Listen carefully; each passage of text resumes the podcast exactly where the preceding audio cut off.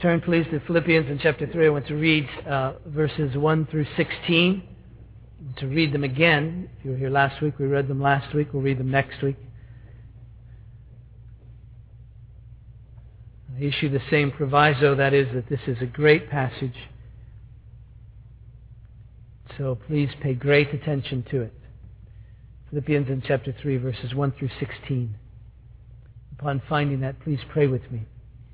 Father, now we come to your word. I pray you'd give us eyes to see, ears to hear. You would enable us, Father, to hear it well. And I pray that your purpose for this passage will have its perfect work in us. And I pray that that work would be to bring us not only greater understanding, but great grace, so that this passage would apprehend us at the deepest level of our lives. And thus it would be true in us, I pray. In Jesus' name, amen. Philippians chapter 3, verse 1. Finally, my brothers, rejoice in the Lord. To write the same things to you is no trouble to me and is safe for you. Look out for the dogs, look out for the evildoers, look out for those who mutilate the flesh. For we are the real circumcision, who worship by the Spirit of God and glory in Christ Jesus and put no confidence in the flesh though I myself have reason for confidence in the flesh also. If anyone else thinks he has reason for confidence in the flesh, I have more. Circumcised on the eighth day of the people of Israel, of the tribe of Benjamin, a Hebrew of Hebrews, as to the law, a Pharisee, as to zeal, a persecutor of the church, as to righteousness, under the law blameless. But whatever gain I had, I counted as loss for the sake of Christ. Indeed, I count everything as loss because of the surpassing worth of knowing Christ Jesus my Lord for his sake I have suffered the loss of all things, and count them as rubbish, in order that I may gain Christ, and be found in him, not having a righteousness of my own that comes from the law, but that which comes through faith in Christ, the righteousness from God that depends on faith, that I may know him in the power of his resurrection, and may share his sufferings, and becoming like him in his death, that I may, by any means possible, I may attain the resurrection from the dead. Not that I've already obtained this or am already perfect, but I press on to make it my own because Christ Jesus has made me his own. Brothers, I do not consider that I have made it my own, but one thing I do, forgetting what lies behind and straining forward to what lies ahead, I press on toward the goal of the prize of the upward call of God in Christ Jesus. Let those of us who are mature think this way, and if anything you think otherwise, God will reveal that also to you. Only let us hold true to what we have attained. Now, last week, I tried to give us a little bit of an overview, at least of the first uh, nine or ten verses here, but I want to go back again this week with an eye towards us seeing that this really applies to us. By that I mean that it's easy to take these great and lofty passages where Paul makes these what appear to be tremendously exaggerated statements and understand that they're not tremendously exaggerated statements. This isn't hyperbole. This is real. When Paul says, But whatever gain I had, I counted as loss for the sake of Christ. We're to say that as well. You and I are to be able to say, Whatever I counted as gain, I now count as loss for the sake of Christ. Not only that, we need to be able to say, I count, not counted, past, but count continuing right now in the here and now in the present. Indeed, I count everything as lost because of the surpassing worth of knowing Christ Jesus, my Lord. We need to be able to say that. At this moment in time, I am presently counting, he says, everything as loss because of the surpassing worth, worth of knowing Christ Jesus, my Lord. Can you say that? Not only that, but Paul says, For his sake I have suffered the loss of all things and count them as rubbish in order that I may gain Christ and be found in him, not having a righteousness of my own that comes uh, from the law, but that which comes through faith in Christ, the righteousness God, from God that depends on faith. Can you say that? Now, perhaps you can't say, I've suffered the loss of all things, but can you say, I'm willing to suffer the loss of all things, of anything, and count all things as rubbish for the sake of knowing Christ and being found in Him? You say that? Do you understand yourself to be one who doesn't have a righteousness in yourself, but yet have been a recipient of the righteousness that comes from God through faith? Can you say that? You see, I don't know about you, but I, when I read these passages, they seem so lofty. It seems so exaggerated that, that I, I sort of, you know, just kind of sing through them, and they're just wonderful. But then I have to step back and say, this is real. This isn't hyperbole. This isn't exaggeration. This isn't a figure of speech. This is real. Can I say it? Can I also say this, that I may know him in the power of his resurrection and may share in his sufferings, becoming like him in his death, that by any means possible I may attain the resurrection from the dead? Can I say that about me?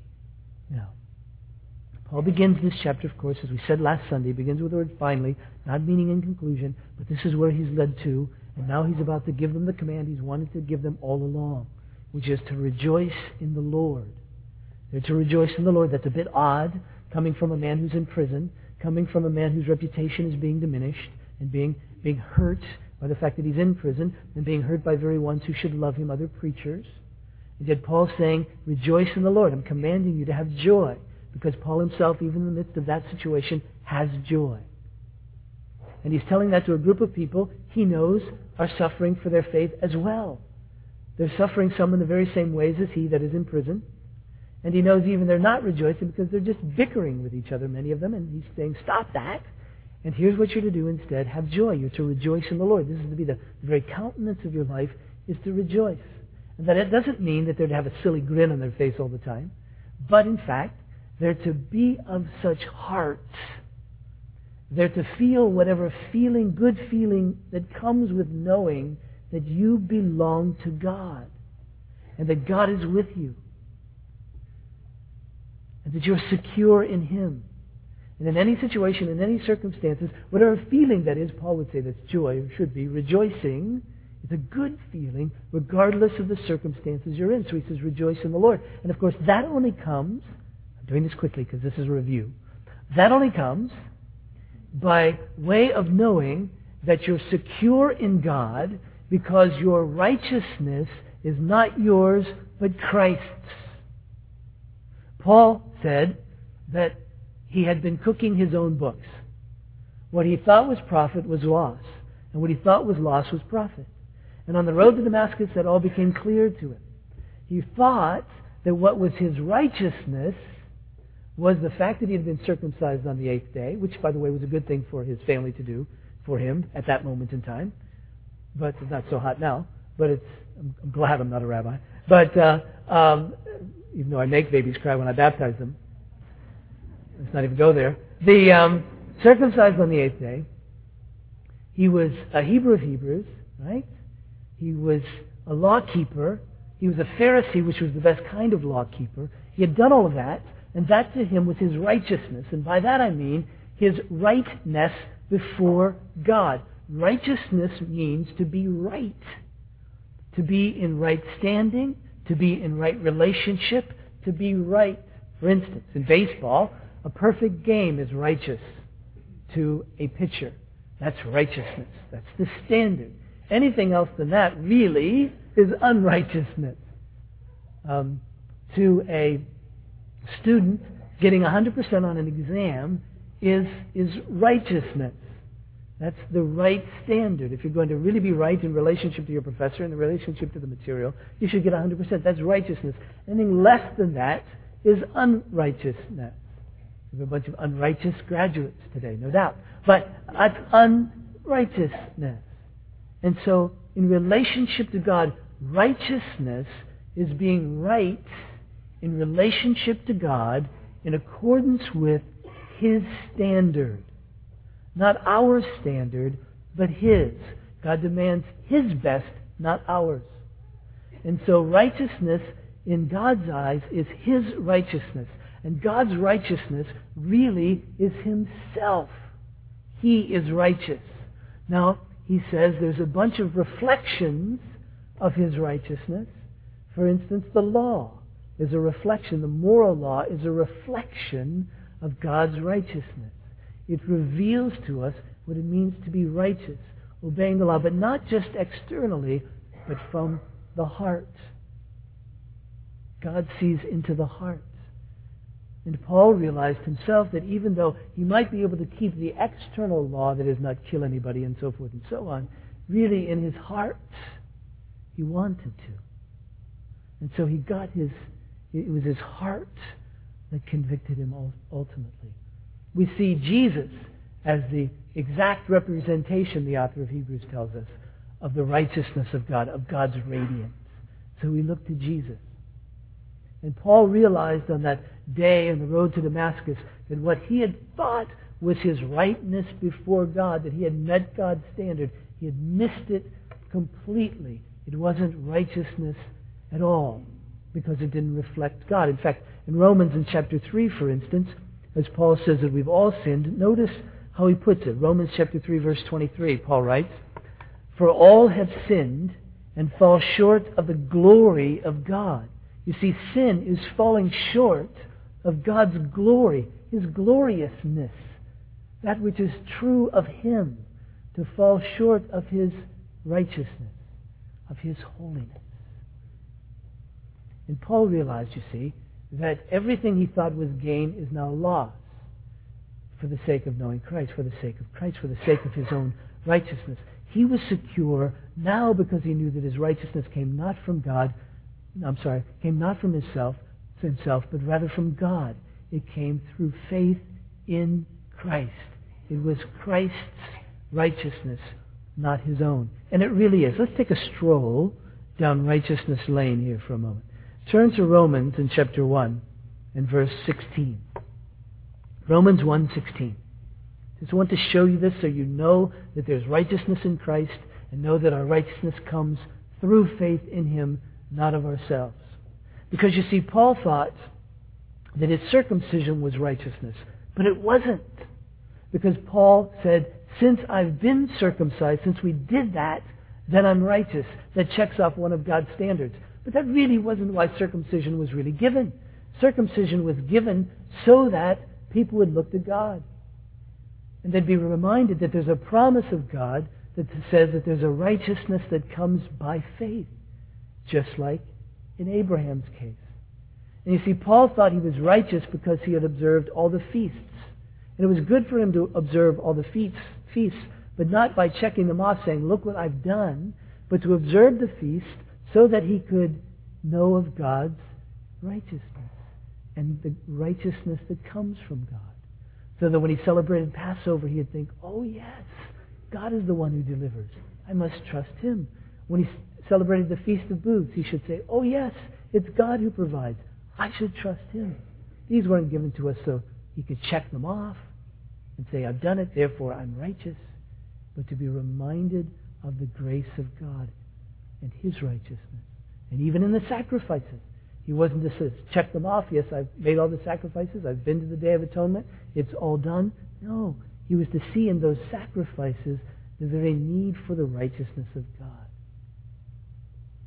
And so now notice how Paul puts it in Romans 1.16. For I am not ashamed of the gospel, for it is the power of God, that is, the gospel is, it is the power of God for salvation to everyone who believes, to the Jew first and also to the Greek. For in it, that is in the gospel, the righteousness of God is revealed from faith to faith.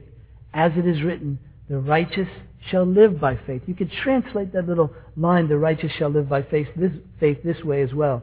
The one who by faith is righteous shall live. The righteous shall live by faith. The one who is by faith righteous shall live. There's a righteousness of God. Not only the righteousness of God that he requires, but the righteousness of God that he gives. And it's that righteousness of which the gospel speaks. Romans 3, verse 10. We read this None is righteous, no, not one. That's a problem.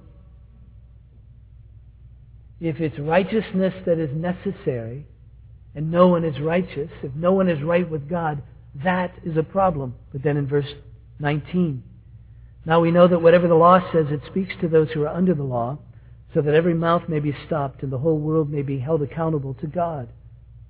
For by works of the law no human being will be justified in his sight, since through the law comes knowledge of sin. The law just keeps reminding us we need the righteousness of God. If we already had, if we already were righteous, we wouldn't need it. But since we aren't, We need the righteousness of God. So Paul goes on. But the righteousness of God has been manifested apart from the law, although the law and the prophets bear witness to it. The righteousness of God through faith in Jesus Christ for all who believe. This righteousness of God is given. It's a gift for all who believe, for there is no distinction.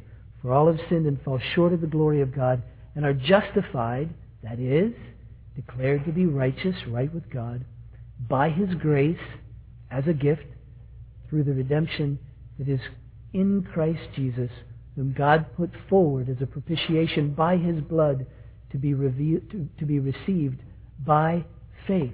So God says, here it is. My righteousness is in Christ. Chapter 5 and verse 17. Paul is making the comparison between Adam's disobedience and Christ's obedience. Adam's unrighteousness and Christ's righteousness. He says, if because of one man's trespass, that is, Adam's, if because of one man's, one man's trespass, death reigned through that one man, much more will those who receive the abundance of grace and the free gift of righteousness reign in life through the one man, Jesus Christ. This is a free gift, this righteousness. It can't be earned. 1 Corinthians chapter 1 verse 30.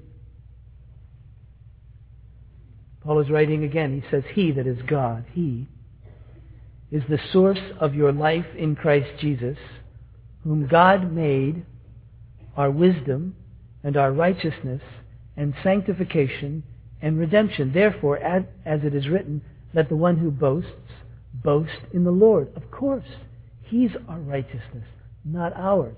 If it was our righteousness, Paul would say, boast in yourself. Take confidence in yourself. But it's not ours, it's His. And then finally, 2 Corinthians chapter 5, verse 21.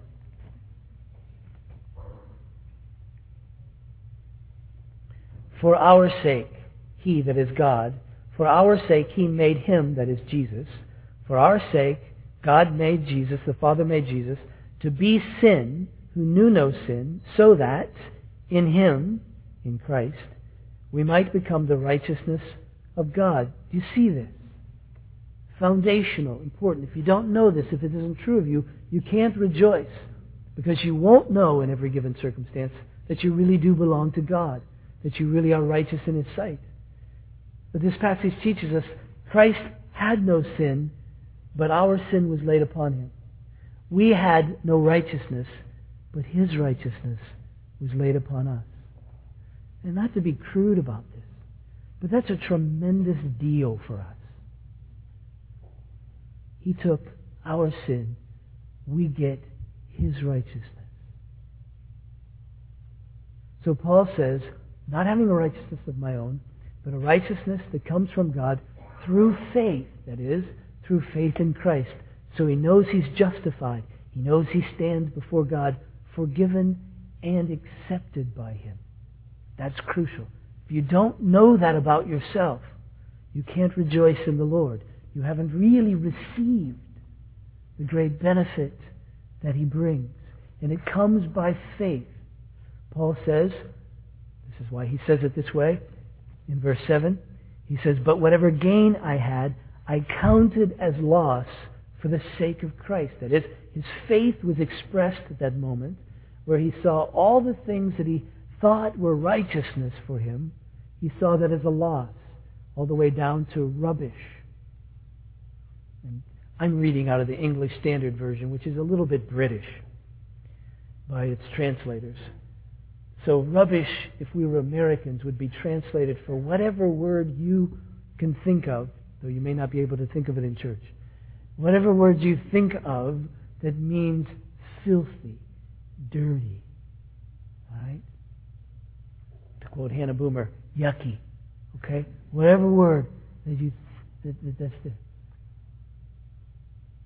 so that's what he counted it. He said, No, I'm not going to depend on that. I'm going to take no confidence, as he put it earlier, in the flesh, that is, in what I can do apart from God. I'm not going to put any confidence there. That's what it means to be secure. And so I'm going to receive from God this gift of right standing through Christ. All right. I was very deliberate with that. I don't know quite why, but very deliberate. So listen. And so he said, That's what I did. My faith was expressed by counting that as loss. Now, when we count something as something, he means I'm considering it that way. I understand it to be that way. For instance, if, if somebody comes and smiles at you, you're likely to count that, to consider that as a hello. If someone sends you flowers, well, I don't know about us guys, but if someone sends a woman flowers, she normally counts that as anywhere from a thank you to a sign of affection. She considers that. If, if you're on a diet, when I'm dieting, a Snickers bar to me must be considered the enemy. I, I count that. I count that as the enemy. Um, that's how I think of it. I must think. So Paul has got a new understanding. He says, I thought this was righteousness, but it's not. This is righteousness. Christ. My faith isn't righteousness, but my faith enables me to grab a hold of the righteousness that is a gift that is given in Christ Jesus. But he doesn't stop there, notice. In verse 8, he said, Indeed, I count, present tense. So he went from having counted at one point in time. Now he's still counting, still considering. He says, This is how I think about everything. Notice. He says, I count everything as loss because of the surpassing worth of knowing Christ Jesus my Lord. And then he says, For his sake I've suffered the loss of all things. So he's considering, he's seeing everything. You have to ask in a minute, what's that everything? He's considering everything as loss because of the surpassing worth of knowing Christ Jesus my Lord. And he says, For his sake I've suffered the loss of all things. What all things? All things and count them, what them, as rubbish in order that I may gain Christ and be found in him. Now, the reason I pause here and, and, and again become very deliberate about what he's what the, the, everything is and what the all things is and what the them is here is because I want to make sure I'm doing this. I want to make sure that I'm counting the right things as loss, that I'm suffering the loss of the right things, and that I'm seeing the right things as rubbish.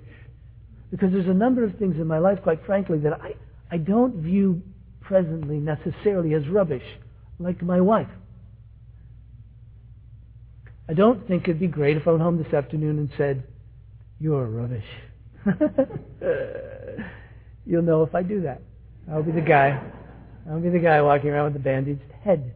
Um, if I'm walking around at all. But, uh, so, but, but you get the sense, in some sense, does Paul mean all things? Wife, children, husband, job, life as rubbish. What's he getting at here? Number of things. All right, number one. Clearly, the everything, the all things to them, means everything that I once thought gain. Everything that I once thought was righteousness to me, I now understand to be loss.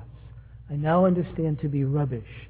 Those things weren't helpful at all. I once thought my circumcision and the family that I was born into and, and the law that I kept and all of that was my righteousness. But now I realize it's not. So I count that as loss. In fact, I'm willing and I have suffered the loss of all that. I don't even refer to that in a positive way anymore. I don't even use that to my advantage anymore. I, I don't even talk about those things in, in positive ways for fear I'll be confusing to people. I don't want to make it look like I'm putting my hope or my confidence in those things at all. I never play, you know, the Hebrew card. I never play the circumcision card. I never play that when I'm out uh, to try to get the favor of people. I, I just count that now as loss. I want people to understand that wasn't helpful to me. It only confused me. It made me follow the wrong path, thinking that I could achieve righteousness on my own. So I count it as loss. I suffered as loss. I understand it to be rubbish. I don't know what that is in your life, whatever it is that you once had thought was your righteousness, that you could go to God with and say, you know, God, uh, you know, I, I, I, I have a very spiritual grandmother. You know? And, and it's funny how many people are depending upon that. It's funny how many people are depending on the fact that there's somebody in your family, someone in your acquaintance, you know a religious person, you know a Christian, and so you figure that's going to help you. No. Or you might say, well, I was baptized. No, baptism only helps you if it causes you to look at the promise of God and to receive it by faith. It doesn't help you otherwise any more than circumcision did. I've been to church on average 43 times a year. You've missed nine. if that's the case. But it only helps you if you're going by faith, looking to receive the righteousness of God. Well, I've tithed. I'm a preacher, and I'm telling you, that won't help you. That's not righteousness. It, it's good, but that's not righteousness. Okay? That's not righteousness. It only means anything at all if you're doing it by faith, understanding that you've received righteousness from God, and it's only Him that's enabling you. See? So whatever it is that you counted as gain, certainly it's loss, it's rubbish, it's unhelpful. But I think there's something else too that Paul is after here when he says everything and all things. Because I think he's making a comparison. He's saying compared to knowing Christ, nothing else compares. Nothing else is on the same page. For instance, if, if Karen could, could value the value of being married to me, let's say she, let's, let's say she could quantify that and she quantified it as a million. Well, let's say a billion. Um, and she said it's, a, it's worth a billion, whatever a billion, but it's worth a billion. And then someone came to her and said, okay, can you quantify what it means to know Christ? Start with a billion. If she spent the rest of her life 24 7 adding zeros to that billion, she would never get to a quantity high enough to exhibit the value of knowing Christ. But at the end of her days, if you took that number and compared it to a billion, a billion would look like not much. And So Paul's saying, you know, when I look at everything, if I've counted my righteousness, what I thought was righteousness is lost. But, but now you see, when I look at everything, I, I even consider that in comparison to Christ, loss, rubbish, no matter how great it is. And I think if we look at a couple of sayings of Jesus, we see that as well. Turn to Matthew in chapter 10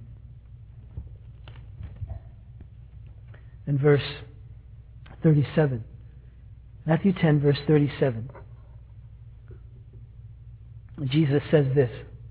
I'll give you a second to get there. Matthew 10:37. He says, "Whoever loves father or mother more than me is not worthy of me, and whoever loves son or daughter more than me is not worthy of me." You see, he's saying, in comparison to me, I'm the one that you that, that you really, really, really, really, really, really love. The love that you have for me is of, in a sense, even a deeper, greater quality than your love for anyone else, even your mother, even your father, even your children, even your spouse. Jesus says this more dramatically as Luke has it in Luke in chapter 14.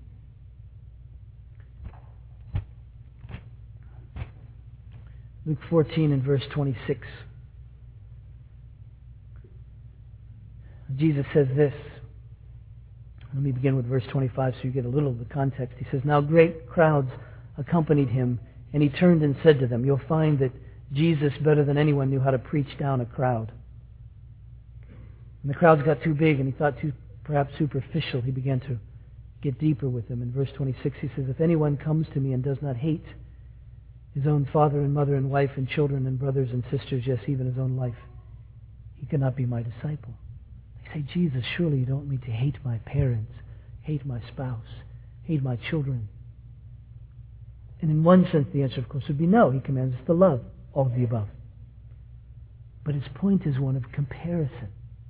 He says, compared to the love that you have for me, it will be as if you're hating them. In fact, if ever it comes between me and your wife or your husband, your son or your daughter, even your own life, you're to follow me. You're to hate that, if you will, in comparison language, and follow me.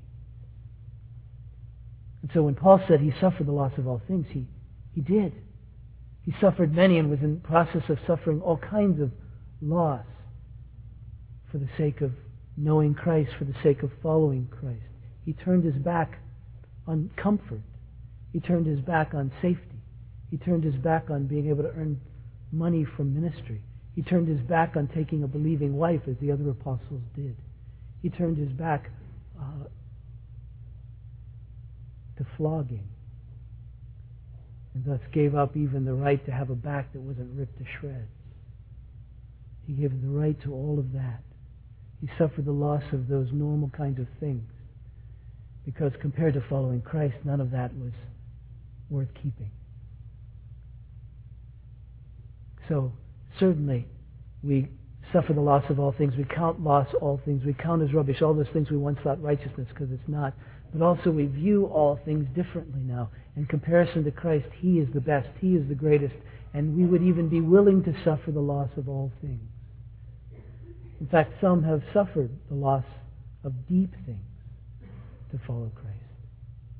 Some have suffered the loss of their families to follow Christ. And you know what that means.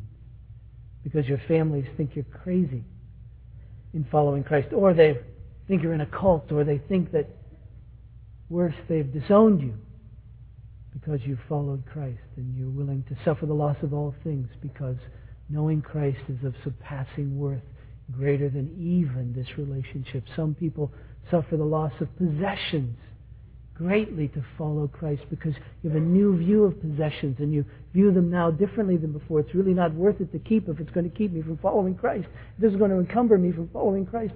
And if this is going to help someone else follow Christ, I'm willing to give it to them so that they can follow Christ because the most important thing is to follow Christ. That's what's of surpassing value and worth. And so Paul says, I, I view all things differently. In fact, we'll all suffer the loss of all things earthly. But as we do, we must never stop rejoicing. And the only way that we can start, uh, the only way we can continue to rejoice in the midst of suffering, the loss of all things, whether it be our dignity, whether it be our health, whether it be our wealth, whether it be friends who die before us, whether it be friends or family members who die before us, even prematurely, and it pains us, but even in the midst of that, and it may be that we lose our money, whatever that is, we suffer the loss of all kinds of things in the course of life. But since we view them differently, as long as we have Christ, he says, I can suffer the loss of all things and count them as rubbish in comparison to having Christ. And so you see the necessity, the value of being firm in Him, not having a righteousness of your own, but having a righteousness that comes through faith in Christ. He says, be solid there. And not only that, you see, we do view things differently and so now it frees us, since we count all things as loss, to treat them as they deserve to be treated. So a husband who understands the value of knowing Christ and in a relative sense counts his wife as lost can now love her. She's, because she's no threat. She's no danger. She's no danger to him to think that she's righteousness. He now can turn and love her, just as Christ said, which is righteous, which is right, which is good. You don't need to go into your boss on Monday morning and say, this job is rubbish. You can go in and count it as loss, and therefore it's no threat to you. And so then you can go in and do a really good job. Because in doing a really good job, you're not walking away from doing a really good job saying, now that's righteousness to me. No. You count it as lost in that regard. And you say, I'm going to go in and do a really good job so I can confirm the righteousness of Christ in me.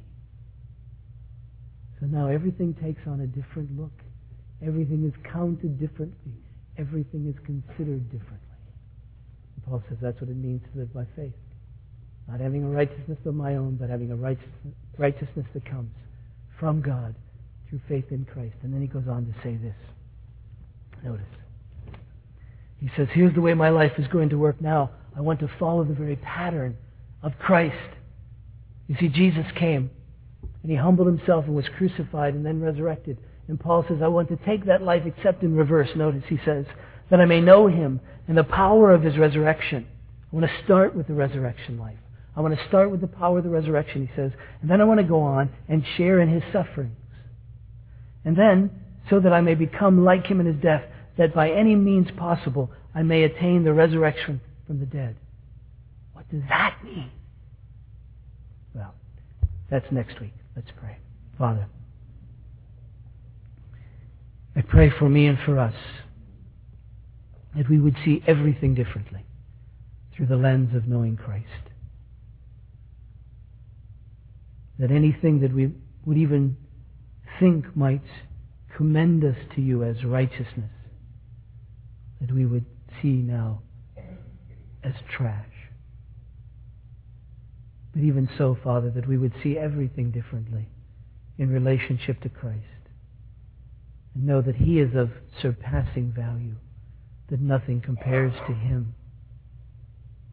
And therefore nothing need impede me from following Him. And in every relationship, I can follow Him without threat. Because I know that my righteousness comes not from me, but from you. For it's Christ's righteousness that I receive by faith. Therefore, we can rejoice. And this I pray in Jesus' name. Amen. Please stand for the benediction. As you do, I remind you there will be elders available to pray in the office area. Please take advantage of that. The response to the benediction is, My righteousness is from God. Hallelujah. I want us to keep saying that through this Philippians 3 so we get it in our heads. And if you do understand that your righteousness is from God, then the proper response is, Hallelujah. For it is your joy. Please receive this as God's benediction. Now to Him who is able to keep you from falling and to present you blameless before His glorious presence, and that with great joy. To our only wise God and Savior, Jesus Christ, whom be glory, dominion, majesty, power, both now and forevermore. And all God's people said, My righteousness is from God.